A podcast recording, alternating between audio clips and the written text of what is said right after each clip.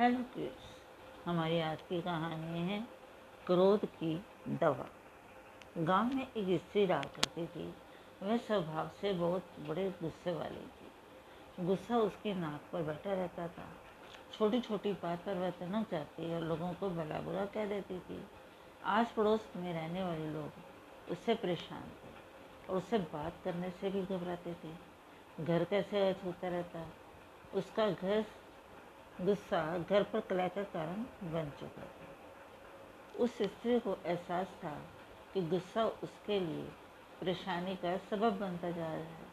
अक्सर गुस्सा उतरने के बाद वह पछतावे की आग में जला करती थी, लेकिन गुस्सा नियंत्रण से बाहर होने के कारण वह स्वयं को लाचार करती। एक दिन गाँव में एक महात्मा आए। उनकी कीर्ति जब स्त्री के कानों तक पहुँची तो उसने निश्चय किया कि वह महात्मा जी से मिलकर अपने गुस्से को दूर करने का उपाय पूछेगी। मैं महात्मा से मिलने पहुँची और प्रमाण कर बोली, गुरुवर, मैं अपने गुस्से से बहुत परेशान गुस्से पर काबू ही नहीं रख पाती। गुस्से में अक्सर लोगों को बुरा बुरा कह देती हैं और बाद में पछताती हूँ। मेरे गुस्से के कारण सब मुझे नज़रअंदाज करने लगे हैं। इससे मैं बहुत दुखी भी हूँ। मुझे कोई ऐसी दवा दीजिए कि मैं गुस्सा करना छोड़ दूँ। महात्मा जी ने उसे एक शीशी दी और बोली, पुत्री, इस शीशी में क्रोध दूर करने की दवा है। अब से जब भी तुम्हें गुस्सा आए तो इस शीशी को मुँह से लगाकर दवा के कुछ गुण पी ले इससे दवा पाकर बहुत खुश हुई। और महात्मा जी का धन्यवाद कर अपने घर लौट आए। और उसके बाद उसे जब भी गुस्सा आता वह शीशी से मुँह लगाकर दवा पी लेती। धीरे धीरे उसका गुस्सा कम होने लगा।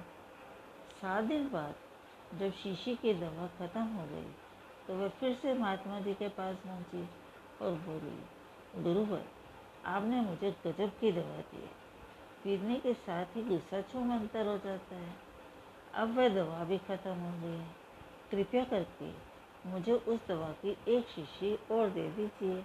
महात्मा जी मुस्कुराते हुए बोले पुत्री, तुम्हें ये जानकर हैरानी होगी कि उस शीशी में कोई दवा थी ही नहीं। उसमें सादा पानी भरा हुआ था। क्रोध आने पर जब भी तुम उस शीशी से पानी पीती थी तो शीशी मुँह में होने के कारण तुम कुछ बोल नहीं पाती थी। क्रोध दूर करने का उपाय बस अपना मुँह बंद कर लेना है। बस अब से यही किया करो। बच्चों, हमें इस कहानी से ये शिक्षा मिलती है। क्रोध दूर करने का उपाय बस अपना मुँह बंद कर लेना है। Thank you.